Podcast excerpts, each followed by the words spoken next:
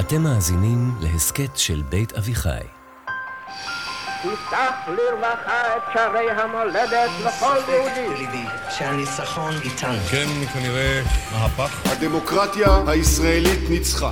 כמו לוויתן שאיבד את חוש הכיוון. בעד חיסול הטרור. אלימות היא כרסום יסוד הדמוקרטיה.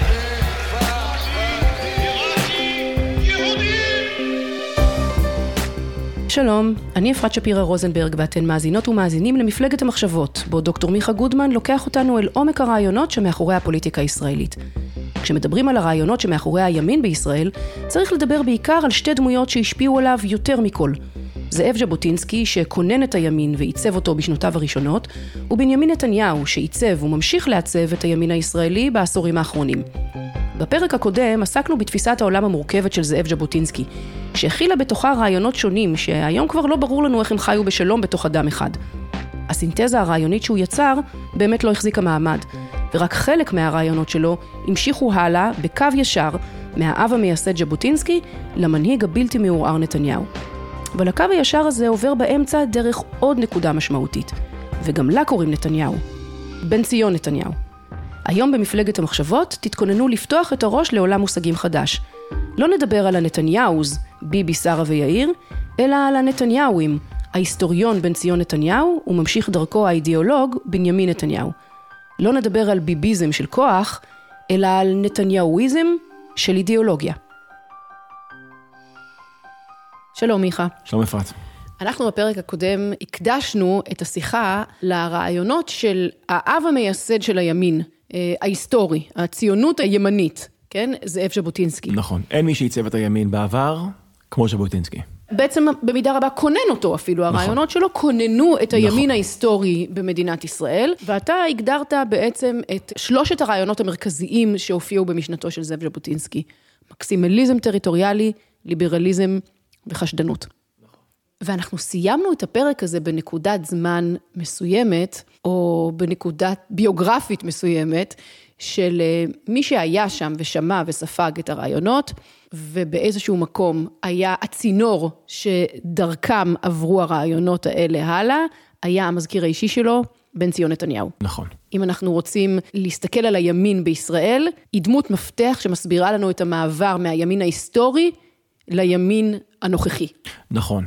נדמה לי שאמרנו שז'בוטינסקי הוא המנהיג שעיצב את הימין בעבר, ונתניהו, ביבי נתניהו, המנהיג שמעצב את הימין היום, אבל יש קשר מאוד עמוק ביניהם. ביבי מיישם היום בימין את הפירוש של אבא שלו להגות של ז'בוטינסקי. אוקיי, okay, אז בואו באמת נחזור אחורה מבנימין נתניהו לבן ציון נתניהו. אז מבין השלושה, מקסימליזם טריטוריאלי, שתי גדות לירדן, אני חושב שבן ציון נתניהו האמין בזה, זה לא עיקר הציונות שלו. ארץ ישראל זה לא מרכז הפאתוס של בן ציון נתניהו. אני מחזיק ביד שלי עכשיו אחד הספרים של בן ציון נתניהו, חמשת אבות הציונות. Mm-hmm. ואת מי הוא שם כאן? אז קודם כל מאוד מעניין את מי הוא לא שם כאן. בן גוריון לא נמצא כאן, ברל כצנלס לא נמצא כאן, א' ד' גורדו לא נמצא כאן. כל השמאלנים המפאיניקים, הם לא שם. הם לא כאן, אחד העם הוא לא אחד מאבות הציונות. מי נמצא כאן? ז'בוטינסקי נמצא כאן. הרצל. הרצל נמצא כאן. ישראל זנגוויל נמצא כאן. ישראל הוא? כן. יש רחוב בקריאת יובל, אני כן. חושבת. אז אין אחד העם, אין אל"ף דל"ת גורדון, אבל יש את זנגוויל, על פי נתניהו, זנגוויל הוא אחד מאבות הציונות. אז ישראל זנגוויל היה טריטוריאליסט. הייתה תנועה שלא הייתה ציונית, בגלל שהיא, כמו הציונות, היא סברה שהיהודים צריכים מדינה וריבונות וכוח. רק שזה לא חייב להיות בציון. זה לא חייב להיות בציון. הוא היה אוגנדיסט. ואם לא אוגנדה, תביאו מקום אחר. כן, טריטוריאליסט במובן הזה של איזושהי טריטוריה. נכון. זאת אומרת, הפשן של הטריטוריאליסטים, של ישראל זנגוויל, זה מדינה ליהודים, כוח ליהודים, לא משנה איפה. אז בן ציון נתניהו מפרש את זנגוויל כמישהו שתכנן בסוף להגיע לציון, אני מניח בצורה שהיא די נאמנה לדברים של זנגוויל. הוא כן מגייר אותו, עושה אותו לציוני. אבל תחשבי מה זה אומר. אם הוא מוכן לקחת טריטוריאליסט, והטריטוריאליזם שלו, האוגנדאיזם שלו, לא, פוסל, לא רק שזה לא פוסל את הציונות שלו, אלא הוא נכנס אל הקאנון, אל הפנתיאון, בתור אחד מחמשת אבות הציונות, זה אומר לך שבן ציון נתניהו לא היה רגיש מאוד לשאלות של אדמה קדומה, מקראית ומובטחת. אוקיי. Okay. לא שם נמצא הפתוס הציוני. לגבי ליברליזם, אני חושב שהוא ליברל. אבל לא שם נמצא הפתוס הציוני שלו. החשדנות, שם נמצא בן ציון נתניהו.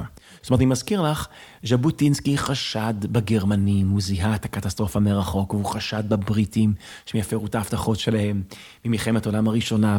הוא ראה את זה, הוא חשד בהם. הוא ראה את הנולד, הוא היה פסימיסט, והוא כמעט תמיד צדק. מבין השלושה, מקסימליזם, ליברליזם וחשדנות, זה היסוד שבן ציון נשם פנימה. וזה נהיה במידה רבה למרכז של הציונות של בן ציון נתניהו. עכשיו, המאזינות והמאזינים שואלים, איך הופכים חשדנות ללב של האידיאולוגיה הציונית? אוקיי. מה שאנחנו נסביר עכשיו. ואם מבינים את זה, מבינים מפתח מאוד מאוד מרכזי להבנה, כמובן, של בנימין נתניהו ושל הימין בישראל היום. נכון. מי שיבין איך בן ציון פירש ז'בוטינסקי, יפענח הרבה מהימין הפוליטי בישראל היום. אוקיי. בעצם אידיאולוגיית נתניהו, ומהי מורשת נתניהו, ומהי הדרך של נתניהו. אז בן ציון נתניהו, ובהשפעתו ביבי נתניהו, הנתניהוים, the הם מאמינים כמו ז'בוטינסקי שהעולם הוא מקום מסוכן. ז'בוטינסקי הוא חשדן, העולם מסוכן לבני אדם. אבל ליהודים לא כל שכן. ליהודים העולם הוא מפחיד ומאיים. העולם הוא מקום מסוכן ליהודים. עכשיו, זה במידה רבה הרבה מיצירת חייו של בן ציון נתניהו. להבין את האנטישמיות. להבין שאנטישמיות היא תופעה הרבה יותר עמוקה משהיא נראית, שהיא עתיקה, שהיא מתחילה בתקופה ההלניסטית, שהיא פושטת צורה ולובשת צורה. וכאן חשוב להגיד, העבודה הכי חשובה של בן ציון נתניהו זה על יהדות ספרד, על הציוויליזציה ועל הנושאי ספרד. ויש לו תזה שאני אגיד אותה ממש על רגל אחת. זה נשמע כאילו שזה לא קשור, בסוף זה מאוד קשור. תזה שלו היא כזאת. נכון מקובל להגיד שאנוסי ספרד היו יהודים בסתר ונוצרים בגלוי? כן. בן ציון נתניהו טוען שזה לא נכון. מרבית אנוסי ספרד היו נוצרים בסתר ובגלוי. בסתר ובגלוי. כן, בטח בדור השני והשלישי. כן. בוודאי, של הם האנוסים. לגמרי נטמעו, הם לגמרי נהיו נוצרים. למה זה חשוב, התזה שלו שהם לא היו יהודים בסתר? כי זה אומר שהאינקוויזיציה הספרדית שהנוצרים הפעילו כלפי האנוסים, לא הייתה בגלל שהם לא נוצרים טובים, שהם מזייפים, שהם יהודים בסתר. הם לא יהודים בסתר. אז למה הם הפעילו את האינקוויזיציה? כי הם היו אנטישמים. כי הם שנאו יהודים, למה?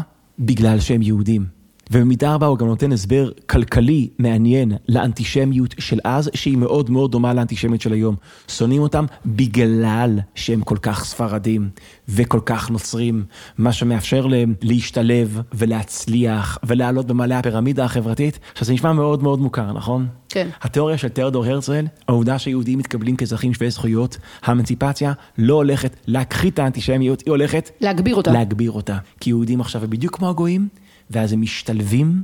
ואז השנאה באמת אה, משפריצה זאת החוצה. אומרת, השנאה ליהודים במאה ה-19 ובמאה ה-20 היא לא תופעה חדשה, היא תופעה קדומה, היא תופעה עתיקה. הפרויקט האקדמי של בן ציון נתניהו זה להרחיב את האנטישמיות המודרנית. לראות בתופעה עתיקה. להרחיב אותה אחורה. להרחיב אותה אחורה, כן. כאן הלב הפועם של תפיסת העולם של בן ציון נתניהו. העולם מקום מאיים ומבהיל עבור יהודים, וזה תמיד יהיה כך. אנטישמיות היא בילט אין, אבל זה רק מרכיב אחד. זה המרכיב שהוא לקח מז'בוטינסקי, אבל יש עוד מרכיב שלעניות דעתי, זה החידוש שלו. כן. וזה המרכיב השני. לא רק שהעולם מקום מאוד מסוכן ומאיים עבור יהודים, היהודים לא יודעים את זה. כאן הביקורת של בן ציון נתניהו על ההיסטוריה היהודית. העולם הוא מסוכן והוא מאיים, והיהודים לא יודעים את זה. הם חושבים שהעולם הוא ידידותי, והוא נחמד. ליהודים יש פיתוי, פיתוי היסטורי, עמוק, להיות נאיבי. להאמין. לא, זו ולא- תכונה, נאיביות היא תכונה יהודית, הוא אומר. ככה הוא אומר, אנחנו מורידים את מנגנוני ההגנה שלנו, וכשאנחנו עושים את מאוד זה... לא אבולוציוני מצידנו. זה התזה שלו. כן, זה ויש- לא החזק שורד, זה- זה באמת אנטי-אבולוציוני. עכשיו, יש אה, ראיון מאוד יפה ביוטיוב, מי שיכול להסתכל בין דן מרגלית לבין בן ציון נתניהו, מתי שבשנות התשעים. והוא פורס בפניו תזה, שהוא אומר, מה היה תפקידם של הנביאים בבית ראשון? הם חזו את האסון. מה נביאי השקר אמרו? לא יהיה אסון. הכל בסדר. הם כל הזמן אומרים שיש שלום. שלום, יהיה שלום. יש שלום, הכל רגוע, והם האנטי גיבורים של התנ"ך. אלו שלא ראו שהעולם מסוכן, זה נביאי השקר. אלו שראו את האסון, זה נביאי האמת. אני אומרת זה מצחיק, בגלל שזה העם היהודי הוא העם היחיד שנותר, כאילו באבולוציה, הוא נשאר דווקא בלי התכונה זה שהוא צריך אותה. זה ביקורת יפה עליו. איך זה שהעם ששרד הוא העם ללא חוגשי הישרדות? כן. אז אולי זה מערער טיפה על התזה שלו, אבל עכשיו אנחנו כאן בשביל להבין, בשביל ליהנות כן, כן. מהתזה המפוארת של בן ציון נתניהו, למרות שזו ביקורת מעולה מה שאת אומרת. אז העולם הוא מקום מסוכן ליהודים, ויהודים איבדו את החושים המדיניים שלהם, החושים הפוליטיים שלהם, אגב, ולזה הוא מבין צרת הגלות, גלותיות, זה שהחושים הפוליטיים שלנו התנוונו על שתי בעיות, העולם הוא מקום מסוכן ליהודים, ואנחנו לא יודעים את זה. אבל דבר השני שאת רואה כאן, איך הוא שופט מנהיגות. כפועל יוצא מזה בעצם. כן, זאת אומרת, הוא בא ואומר, מי הוא מנהיג רע?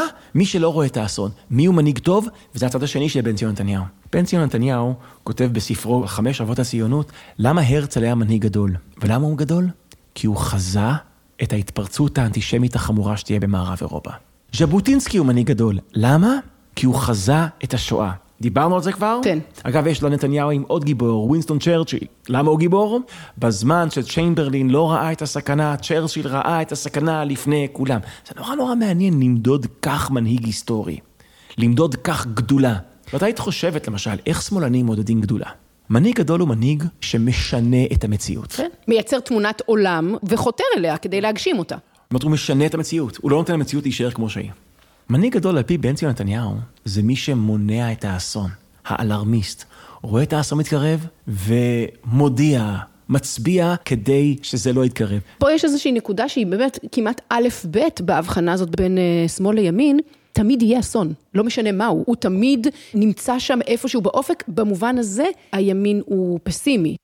וזה מאוד מסביר את האופן שבו הבן המשיך את האב. אז הבן, בנימין נתניהו, כתב ספר. עכשיו אני מחזיק אותו ביד שלי, כן? עכשיו, את יודעת, נתניהו הוא לא תמיד היה האדם הכי צנוע בעולם, ועל הספר, על כריכת הספר שיש כאן, אז יש כותרת משנה. קוראים לספר מקום תחת השמש. כותרת משנה, הספר שחזה את כישלון אוסלו, ומתווה את הדרך לביסוס ביטחונה ועתידה של מדינת ישראל. זאת אומרת, בתור אחד שכותב ספרים, אז אני מכיר את הנטייה למצוא את הדבר, שהכי מזקק. את המחמאה הכי גדולה שאתה יכול לתת לספר שלך, כן? אז נתניהו, הספר הזה, שהוא שואל, רגע, רגע, מה, כשהוא עשה מהדורה מאוחרת של הספר, מה הדבר הכי חשוב שלו להגיד על הספר? הוא חזה את האסון. נתניהו הוא הבן של אבא שלו. וההירואיות ההיסטורית שלו הייתה שהוא חזה את אוסלו, ואת יודעת מה ההמשך? ב-2005, רגע לפני ההתנתקות, הוא פורש מהממשלה. למה? כי הוא חוזה שיהיו טילים על אשקלון. וב-2011, שהיה אביב העמים הערבי כאן, ותומאס פרידמן מהניו יורק טיימס דיבר על זה שדמוקרטיה אולי תגיע למזרח התיכון, ואז בא נתניהו, והוא אמר, זה לא 1989, זה 1979, זה לא... זה מהפכה באיראן, כן, הדתית. זה לא 89, דמוקרטיזציה של כן. צ'כוסלובקיה ופולין ולך ולנסה וכל נפילת חומת ברלין. זה לא הרגע הדמוקרטי של 89, זה הרגע הפונדמנטליסטי של 79, אנחנו על סף אסון. ומה האג'נדה שעומדת בלב השלטון של נתניהו? איראן. כן. נכון, אם אפשר לזקק. מה זה נתניהו? נתניהו זה איראן, ומה התפקיד ההיסטורי של נתניהו? להיות האלרמיסט, האיש שרואה את אסון לפני כולם, האיש שמודיע על האסון לפני כולם. לא, זה לא דבר מובן מאליו מה שאתה אומר עכשיו. זאת אומרת, כאילו אתה אומר את זה, אתה יודע, אה, ברור, מה הדבר הכי חשוב לנתניהו? איראן, לא, זה לא דבר מובן מאליו מה שאמרת עכשיו. צריך לנקות הרבה רעש כדי להבין את זה. כי הוא מדבר על כל מיני דברים, אבל בעצם מה שאתה טוען כאן זה שכל הדברים האחרים הם לא התמצית של האידיאולוגיה שלו. זאת אומרת, היישובים, והסיפוח, והזה, וכל מיני דברים שמקובל לראות בהם. הגרעין של הימין, זה לא שם. זה לא המקסימליזם של ז'בוטינסקי ושל הרבה בימין. של הצהרת בר אילן של אה, מדינה פלסטינית. זה, נכון. זה בוודאי לא המקסימליזם של זה לא ז'בוטינסקי. המקסימליזם של ז'בוטינסקי, כן. זה לא הליברליזם של ז'בוטינסקי. זה החשדנות הבסיסית של ז'בוטינסקי בתיווך של האב. דרך אגב, אני משוכנע, ב-2015 כולם אמרו שביבי טס לקונגרס, שזה פעולה לנצח בבחירות. עכשיו, ברור שזה גם היה פעולה לנצח בבחירות, אבל זה לא היה רק פעולה צינית. לביבי נתניהו יש תודעה היסטורית כפי שעוצבה על ידי אבא שלו, באופן שבו הוא פירש את המורה שלו, את זאב ז'בוטינסקי. וזה באמת לא מובן מאליו. למדוד מנהיגים בהתאם למידה שהם אלרמיסטים. אני חושב שזה חידוש של בן ציון נתניהו. לראות, קח את הפגם של העם היהודי, עם שעיוור לסכנות, וקח מהי גדולה פוליטית יהודית, להיות ערני לסכנות. אגב, אפשר לראות את זה אפילו עכשיו, במשבר הקורונה. ביום שפחות או יותר התחילה הקורונה, כל מה ששמענו ממנו, זה מגפה, זה השפעת הספרדית, זה הולך להיות זה, והגיבו לזה בהתחלה בציניות, כאילו... זה האינסטינקטים האלרמיסטיים שלו. כן, כן, וכאילו, ואיך הוא משווק את עצמו, הבאתי את החיסונים, מנעתי את הקטסטרופה. נכון. מנעתי את הקטסטרופה. נכון. עכשיו, אם חושבים ככה על הנתניהוס, כאילו, לא, אני רוצה להוסיף, זה כאילו, גם פה, זה היה נשמע כאילו שהוא עושה בזה שימוש לצורכי בחירות, כי היינו בתוך שתי מערכות בחירות בתקופת הקורונה בעצם. נכון. וכמו שאתה אומר, יכול להיות שזה גם, אבל זה לא רק. נכון. ביבי נתניהו הוא שילוב של שלושה דברים. הפירוש של בן ציון לז'בוטינסקי, בנוסף לכך, יש לו את הנטייה האמריקאית שלו, כן? הוא רפובליקני, הוא ז'בוטינסקאי רפובליקני.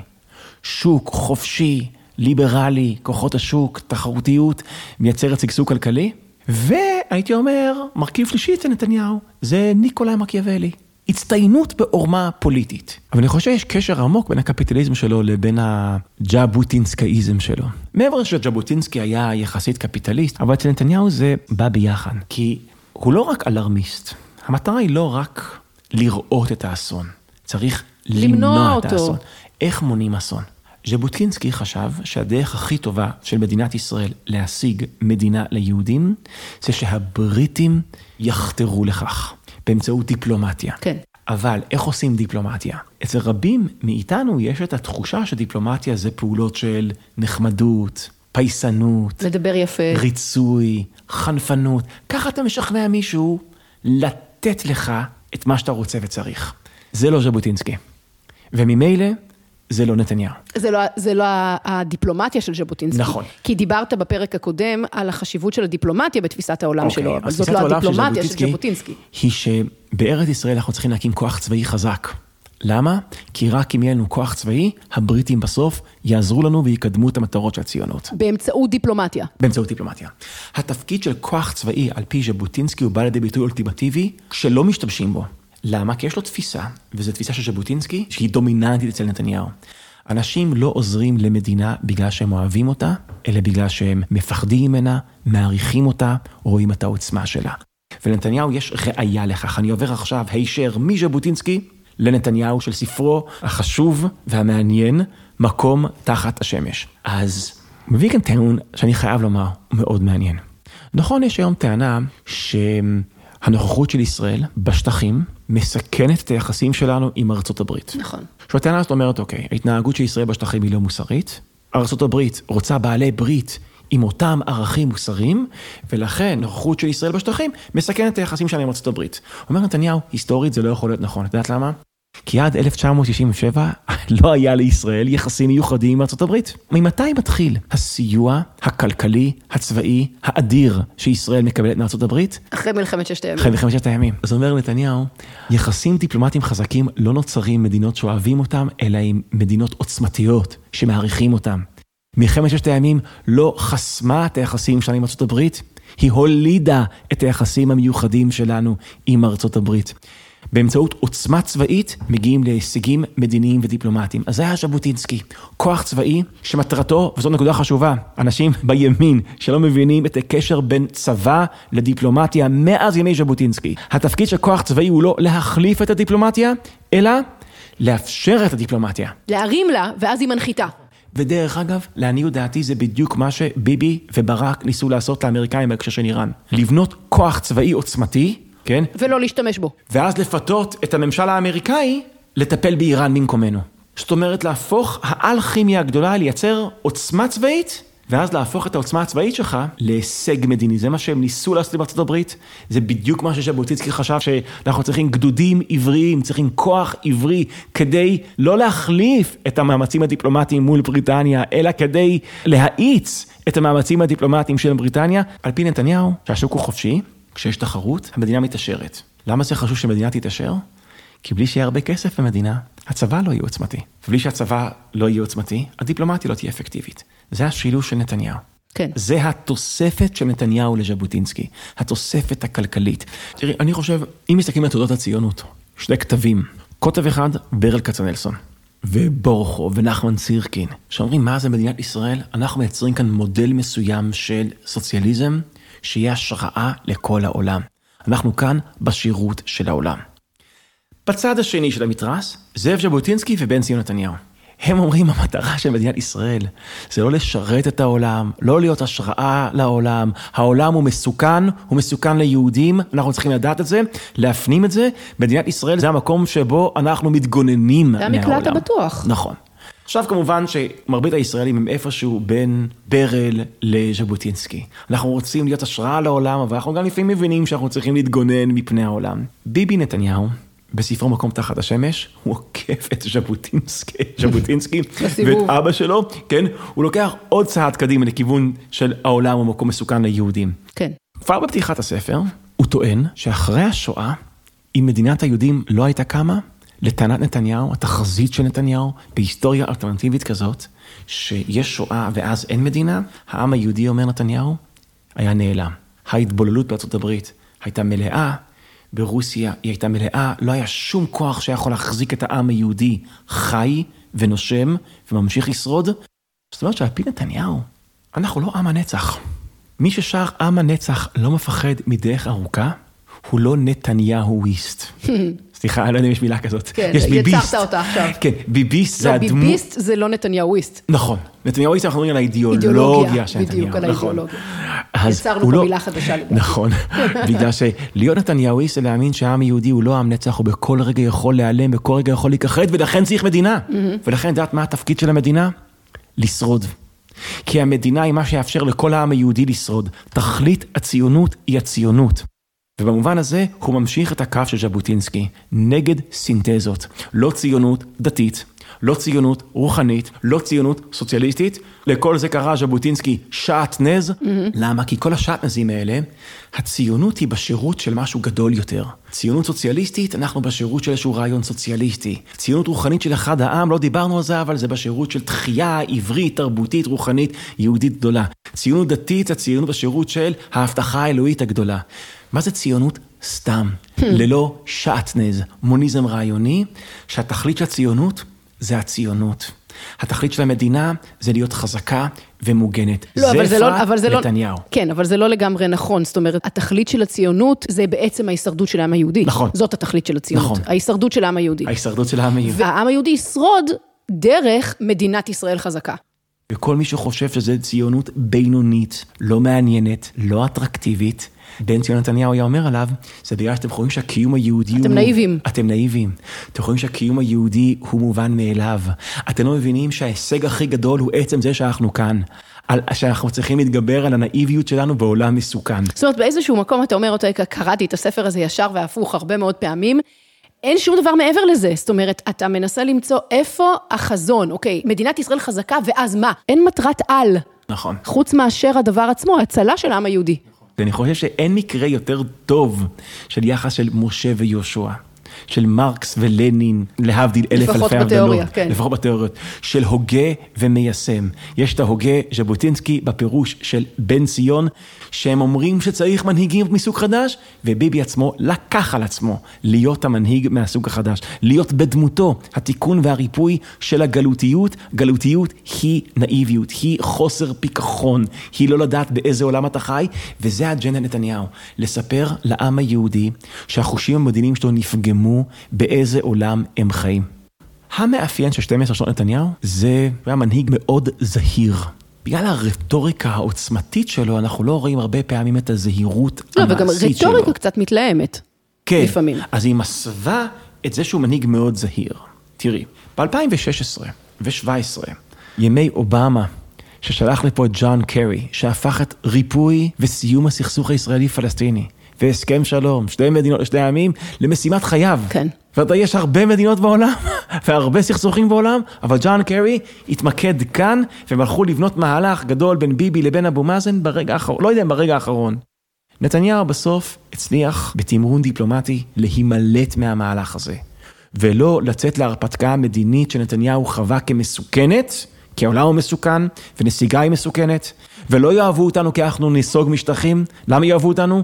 כי נהיה חזקים, זה פרדיגמת הדיפלומטיה של לא, הרוויזיוניסטים. ואתה אומר, הוא לא, הוא, הוא לא סירב לסגת מהשטחים לא בגלל שהוא מקסימליסט טריטוריאלי, אלא בגלל שזאת הרפתקה מדינית שאתה לא רוצה להיכנס אליה. נכון, נכון, זה נתניהו, אז הוא נמנע מההרפתקה המדינית הזאת, כמו שאת אומרת.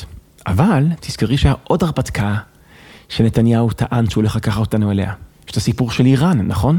עכשיו, אוי, יש כל כך הרבה שאלות, מה היה שם בין אה, גבי אשכנזי הרמטכ"ל ואהוד ברק שר הביטחון והרמטכ"ל וראש הממשלה נתניהו. אנחנו יודעים מה מבחן התוצאה. ישראל לא יצאה להרפתקה הצבאית באיראן, אבל לא רק באיראן. ב-2014 בצוק איתן, זוכר את הבייס של הליכוד שתובע מביבי להגשים איזושהי הבטחת בחירות שלו לכבוש את עזה? ליברמן תבע ממנו לכבוש את עזה, בנט תבע ממנו לכבוש את עזה. אפילו קיבוצי עוטף עזה, קיבוצי- תסיים את זה כבר. וביבי לא עשה את זה, את יודעת למה? ביבי לא הולך להרפתקאות צבאיות. וזאת נקודה שצריך לחבר את הכל ביחד. ביבי לא יוצא להרפתקאות מדיניות, לכן הוא סירב לג'ון קרי, וביבי לא יוצא להרפתקאות צבאיות, לכן הוא סירב לבנט וליברמן, בעזה. הוא לא יוצא להרפתקאות בכלל, הוא לא שהוא יצא להרפתקת הסיפוח. בסוף הוא לא יצא להרפתקת הסיפוח. כי הוא מנהיג זהיר. אז הרבה אנשים חושבים, מנהיג זהיר זה מנהיג שבגלל החששות שלו, הוא מוותר על האידיאולוגיה שלו. הם לא יודעים שהזהירות שלו, זאת האידיאולוגיה. זאת האידיאולוגיה שלו. כן, וזה גם יושב על משהו, אני חושבת, עוד יותר עמוק, של אמ, זהירות בעצם אומרת, אלטרנטיבה תמיד יכולה להיות יותר גרועה. זאת אומרת, בואו נראה, המצב עכשיו, נו, לא נורא, אני חותם עליו. בואו נשאיר את המצב ככה. זה במובן העמוק, זה לא רק זהירות, זה סטטוס קוויזם.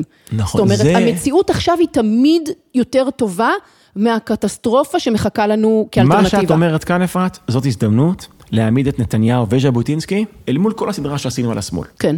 אוקיי. זה ההבדל בין תפיסת שמאל, נקרא לה אוטופית, לבין תפיסה שמרנית.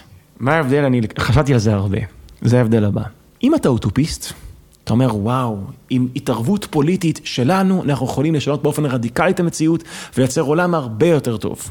אוקיי, אם יש לך תפיסה אוטופית, אז הסטטוס קוו תמיד נראה דהוי, אה, בינוני, לא מה שהוא צריך להיות, ואתה נוטה להיות מריר. כן, אתה מבואס ממה שיש עכשיו. נכון. אז למה אתה מריר? אתה מריר בגלל שאתה אופטימיסט. אתה משווה את הסטטוס קוו לאיזה עולם מושלם, אוטופי, ואז המצב הנוכחי הוא מאוד מריר. דרך זה החמוצים, נכון? כן, המרירות של השמאל היא פועל יוצא של של האופטימיות. של השמאל, כן, נכון? כן. כי משווים את הסטטוס קוו לאיזשהו עולם מושלם, ואז תמיד נראה לא, דהוי. כאילו, אם יש לך ציפיות, אז נכון. אתה יכול להיות מאוכזב, נכון? אתה כל הזמן מאוכזב, העולם לא כעומק מספיק הציפיות טוב. שלך, כך נכון. עומק האכזבה שלך מהמציאות. איך שמרנים חושבים? איך הנתניהים חושבים? הם משווים את המצב הקיים לא לאיזשהו אוטופיה. לדיסטופיה. נכון, נכון. יש קטסטרופה שעוד לא התרחשה, איזה מזל. כן, הם לא אופטימיים, הם פסימיים במובן העמוק של המילה. ובגלל שאתה פסימי, אתה שמח בחלקך. אתה דווקא אוהב את הסטטוס קוו. כן. את מבינה? תמיד יכול להיות יותר גרוע. נכון. אז באמת השאלה היא, כשאתה מסתכל על העולם, למה אתה משווה אותו? לאוטופיה או לקטסטרופה? אם אתה משווה אותו לאוטופיה, אתה בדרך כלל בשמאל, ואתה קצת מריר, ואתה לא אוהב את הסטטוס קוו. אם אתה משווה אותו לקטסטרופה, שעוד לא קרתה, אז המצב הנוכחי הוא לא כזה רע. כן. זאת שמרנות במובן המילולי של המילה. לשמר את הקיים. זה לא שמרנות במובן הדתי שלה. לא. הוא לא שמרן במובן הזה. לא, לא, שמרנות במובן הזה שהתפקיד שלי זה להשאיר דברים כמו פחות או יותר שהם. כמו שהם, והנה יש לך את ההסבר למנהיגות הזהירה של נתניהו. זה אחת הסיבות לכך שנתניהו שוב ושוב ניצח בבחירות. כי את יודעת, רוב הישראלים, במובן הספציפי הזה, הם שמרנים במובן הזה שהם די אוהבים את הסטטוס קוו. לא, אני חושבת שאמרת בהתחלה, שמי שיבין את זה יבין משהו מאוד מאוד עמוק על הימין הישראלי, ואני חושבת על ישראליות בכלל, ועל איך התפיסה של נתניהו, דרך התיווך של אבא שלו נתניהו, את ז'בוטינסקי, את החשדנות של ז'בוטינסקי, כמה זה שינה את המציאות. נכון. זאת אומרת, אני חושבת שישראלים היום, במובן הזה, הוא הצליח לייצר זן חדש של יהודי. חשדן, פוחד מקטסטרופות. כאילו, קנינו את המרכולת הזאת. אני חושב שכשאתה חי במזרח התיכון והכל יציב, הסטטוס קוו נראה לא רע. ונדמה לי שתמיד ביבי מופיע ואומר, אתם רוצים עוד מזה? כאן נרשמים. מצביעים ביבי. כאן נרשמים בשביל מי שרוצה עוד מסטטוס קוו. ולעניות דעתי, כל הניסיונות להדיח את ביבי, שבסוף הצליחו, היה על ידי מועמדים שטענו, גם אנחנו מועמדי סטטוס קוו. לכן במובן הזה, גם הדחת נתניהו היא חלק מניצחון פרדיגמת נתניהו. שזה נורא מעניין, זאת אומרת, חלק מה... אתה יודע, השבוע דיברתי עם מישהו, שאמר לי, איפה האידיאולוגיה בממשלת השינוי? איפה היא? איפה האידיאולוגיה? מה הם מוכרים? ואמרתי לו, תגיד לי, מה מוכרים בצד השני? זה מהדהד בצורה מאוד מאוד רצינית את מה שאמרת עכשיו. זאת אומרת, זה לא שמול נתניהו קמה איזושהי אידיאולוגיה גדולה, איזשהו חזון אלטרנטיבי להקמה של חברת מופת. תצביעו לנו ונשנה את המציאות. כן, לא. כן, לא, פשוט באנו לעבוד, אנחנו באים לעבוד. נכון, אנחנו באים לשמר את הסטטוס קוו בצורה יותר אפקטיבית ויעילה כן. מאשר הקודם. תצביעו לנו. ובמובן הזה אני חושב, כל הסדרות שעשינו כאן, עוד לא היה יחס כל כך אחד לאחד בין החזון לבין הביצוע. בין ההגות לבין המעשה. בין ז'בוטינסקי בפרשנות של אבא שלו לביצוע של הבן שלו. הם דמיינו עולם שבו יהודים מבינים איפה הם חיים, ואז נוצר מנהיג, הבן של בן ציון נתניהו, שהולך להסביר ליהודים בדיוק איפה הם חיים, ובאיזשהו שלב הם הולכים להשתכנע ולהפנים את זה, והמציאות תשתנה. במידה רבה, עם גלותיות, זה חוסר אוריינטציה מדינית פוליטית, של היהודים. כן. בן גוריון סיים את הגלות, נתניהו סיים את הגלותיות. בפרשנות הז'בוטינסקאית לגלותיות. בדיוק. צר היה כל כך הייתי אז מוכרח לפרוס כנפיים ולעוף אל מקום שבו אולי כמו הר נבו אני אפרת שפירא רוזנברג, וזה היה עוד פרק של מפלגת המחשבות. אנחנו מתקרבים לסוף העונה הראשונה שלנו, וזה בדיוק הזמן להיכנס לקבוצת הפייסבוק של מפלגת המחשבות, להביע את דעתכם ולהציע רעיונות להמשך. אנחנו קוראים אתכם שם. תוכלו גם למצוא שם קישור לקבוצת וואטסאפ שקטה, בה אנחנו מעדכנים בכל פעם שיוצא פרק חדש. בינתיים, תודה למיכה גודמן על לימוד מאיר עיניים. ליובל אונגר עורך את התוכן, לניר לייסט עורך הפסקול, לאייל לויט על ההפקה, ולאבישי חורי על כל מה שהוא עושה. פרקים נוספים של מפלגת המחשבות והסכתים נוספים של בית אביחי מחכים לכם באתר ובכל פלטפורמות הפודקאסטים. אל המחר